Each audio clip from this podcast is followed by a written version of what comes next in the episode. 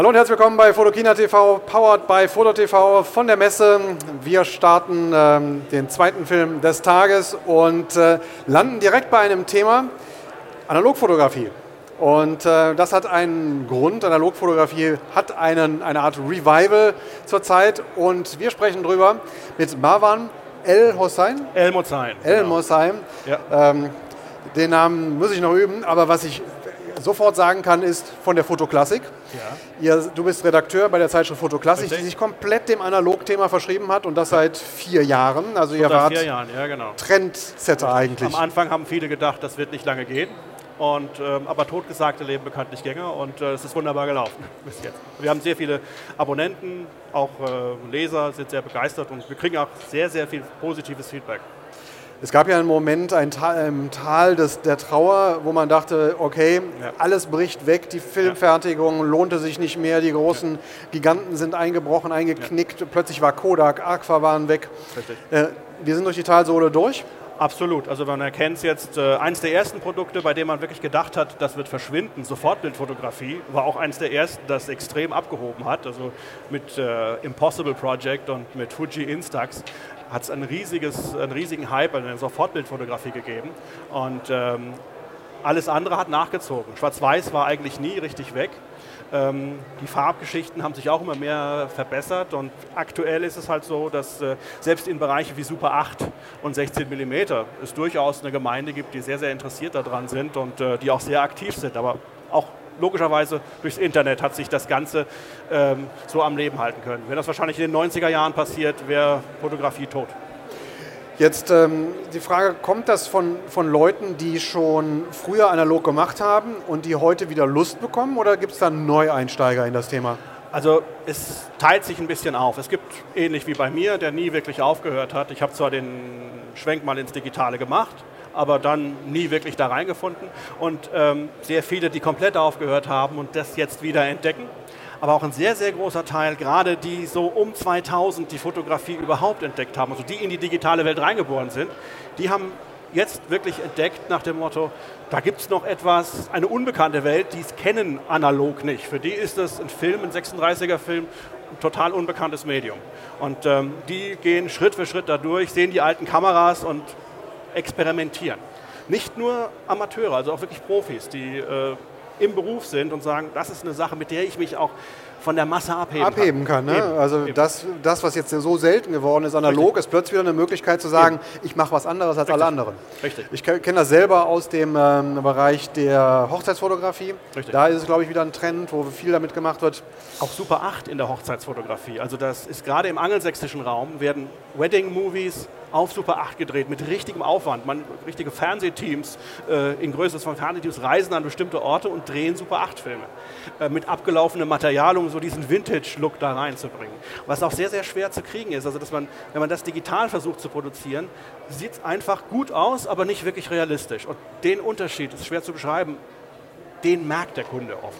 Wir wollen mal gucken. Du ja. hast äh, mitgebracht eine alte ähm, Hasselblatt hier. Ja. Das war mal State of the Art. Das war die erste modulare Kamera, die es am Markt gab. Die gab es als 1600F, äh, hat Hasselblatt 48 auf den Markt gebracht, kurz nach dem Krieg.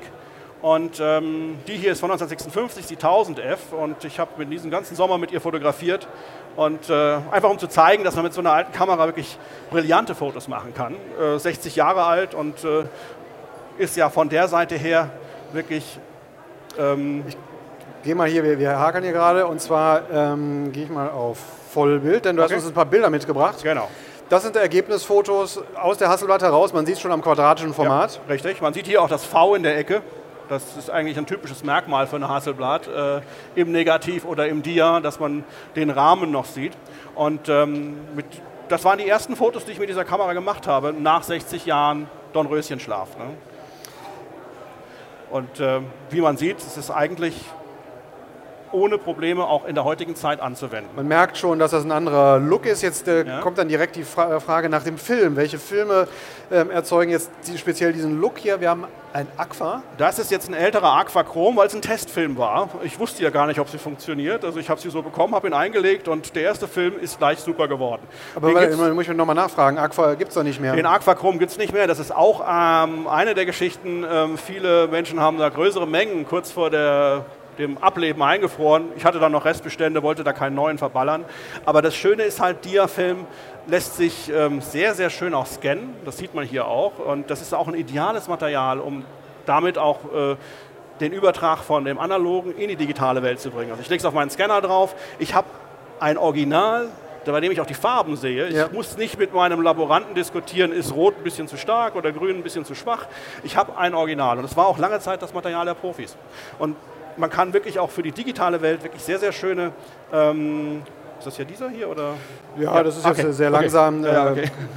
Du ja. hast ähm, hier, also das muss ich noch mal kurz fragen, das sind wahrscheinlich zehn Jahre eingefrorene Filme, oder? Die waren, das war die letzte Charge, die es bei Agfa gab, äh, für diesen Agfa Chrome RSX2. Den mag ich einfach deswegen, weil er so warme Töne hat. Äh, das ist aber auch eher ähm, Ausnahme. Ich möchte mal kurz rüberschalten, genau. weil du hast noch mehrere Bilder Richtig. mitgebracht von anderen Materialien. Das ist immer genau. die große Frage, was gibt es da noch? Ich schalte das mal hier genau. ein, Vollbild. So, jetzt können wir ja. noch das will mal zeigen. Also das ist jetzt ein Aqua CT Chrome Präziser ist es eigentlich ein Fuji, muss man sagen. Ähm, also ein Fuji Provia 100F. Ähm, Gibt es überall zu kaufen, in jedem Drogeriemarkt äh, bekommt man den, äh, macht fantastische Farben und ist auch so ein bisschen von den Sehgewohnheiten her das, was man heute so auch erwartet von einem Film. Ähm, wie ich gesagt hatte, Dia-Material war ja lange Jahre das Material der Profis, als, Foto, als die analoge Fotografie noch groß war und es hat einfach wunderbare Eigenschaften. Das ist, das, äh, man sollte es unbedingt mal probieren. Gut, und trifft auch unsere Sehgewohnheiten, die wir heute auch haben. Schaut mal weiter, offensichtlich noch der gleiche Film. Genau, das ist alles der, das ist alles der Fuji. Oh, jetzt wird es hier, das sieht genau. aus wie direkt aus den 60er Jahren. Richtig, ähm, das ist aber erst drei Wochen alt, das Bild. Und ähm, das ist ein äh, Film, den es bei Photo Impacts gibt, der nennt sich Color Implosion. Die haben einen speziellen Film gegossen, bei dem sie ja, äh, je nachdem, wie man ihn belichtet, auf welcher ISO-Zahl und wie man ihn entwickelt, Push 1 oder Push 2, bekommt man wirklich ganz interessante Töne. Es wird sehr, sehr körnig und ähm, ja, es ist ein, ein, Look, der so nicht wirklich einfach über Photoshop zu kreieren ist. Ähm, es ist außergewöhnlich, auch die Kunden finden das sehr, sehr interessant, einmal so fotografiert zu werden. Hier sieht man es auch nochmal, also gerade in der Porträtfotografie, also wenn man wirklich was Vintage-mäßig haben möchte. Das ist schon ein brutales Korn, aber ja, Also wir haben aus. jetzt den Kontrast wirklich zu dem äh, Fuji gehabt, zu dem hier, weil wir wirklich wunderbare Auflösung haben, äh, realistische Farben und dann auch wieder das etwas spacige, ausgeflippte. Das ist jetzt ein äh, Rollei CN200, ähm, ehemaliger Luftbildfilm. Und ähm, der hat auch ganz interessante Eigenschaften. Das ist jetzt auch aus einer Hasselblad jetzt aufgenommen. Ähm, auch typischer Vintage-Look. An dem Bild ist nichts gemacht. Ich habe es so entwickeln lassen, es ist so abgezogen worden, so gescannt, äh, war sofort direkt so aus der Kamera gekommen.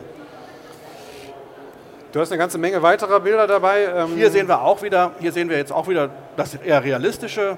Ähm, das sind alles jetzt alles Dia-Materialien. Ähm, hier auch wieder ein CN200. Also gerade für Modefotografie oder auch wenn man versucht, sich abzuheben vom Wettbewerb, ist, das, ist, ähm, ist analog ein fantastisches Material. Gut, also das war ein kleiner Ritt durch die verfügbaren ja. Filme. Ähm, der, auf der Kameraschiene äh, müssen wir noch mal kurz fragen. Du hast sie mitgebracht, die meistverkaufte, in Anführungszeichen, analoge Kamera. Und welche ist das? Ja, ist nicht nur die meistverkaufte analoge Kamera, es ist auch wirklich die meistverkaufte Kamera auf der Welt. Ja, weil die Handys mal weglässt. Ähm, das, ist die, das ist von Fuji Instax. Ähm, Fuji hat über 5 Millionen von diesen Geräten verkauft. Das äh, ist im Prinzip eine Sofortbildkamera. Ich kann das halt mal hier, hier, drüben hin, damit man sie so, sieht, sorry. weil der Zuschauer ja, genau. kann sie nur sehen, wenn sie da ah, ist. okay, gut. Ja, okay, dann werden wir es jetzt anschalten. Und ähm, ich habe halt hier Sofortbildfotografie im, im wahrsten Sinne des Wortes. Zack. Klappt nicht, oder? Sorry. Anschalten. Ist angeschaltet. So. So, ja, das wird bestimmt ein tolles Foto. ja, genau. Und jetzt kommt halt das Bild hier raus. Also das muss man sich äh, mal auf der Zunge zergehen lassen. Die meistverkaufte Kamera richtig. der Welt ja. ist äh, da kommt hier. keine der äh, keine der, Shake it like a Polaroid Ja, das muss man nicht mehr machen. Das ist bei nicht? den alten Trennbildfilmen. Das ist aber, man kann es machen, um das Feeling zu haben. Gibt es weitere ähm, ersichtliche Trends, dass wir ja. auch ähm, im Equipment noch neben genau. Kameras neue Produkte genau. sehen? Also auch gerade jetzt zum Beispiel die Möglichkeit, die digitale Welt, mein digital aufgenommenes Bild auf dem Handy als Polaroid oder als Instax jetzt irgendwie als Sofortbild irgendwie auswerfen zu lassen. Da gibt es hier ein Gerät, das nennt sich ähm, Share SP2 von Fuji und ich übertrage über WLAN einfach mein Bild, was ich auf dem Handy aufgenommen habe, drücke hier einfach das Gerät an und habe dann hier nach einer kurzen Zeit Moment. Den Drucker. Ich habe das schon ja, in einem anderen Film gezeigt Richtig. bei Foto TV, genau. damals Eben. noch mit dem SP1. Genau. Äh, schicke Sache, gerade auf Preisen zum Beispiel auch. Ähm, wie sieht es denn mit äh, Dunkelkammer aus? Da wollte ich noch schnell fragen. Ja, genau, Dunkelkammer ist ganz extrem im Trend, schwarz-weiß wie auch Farbe.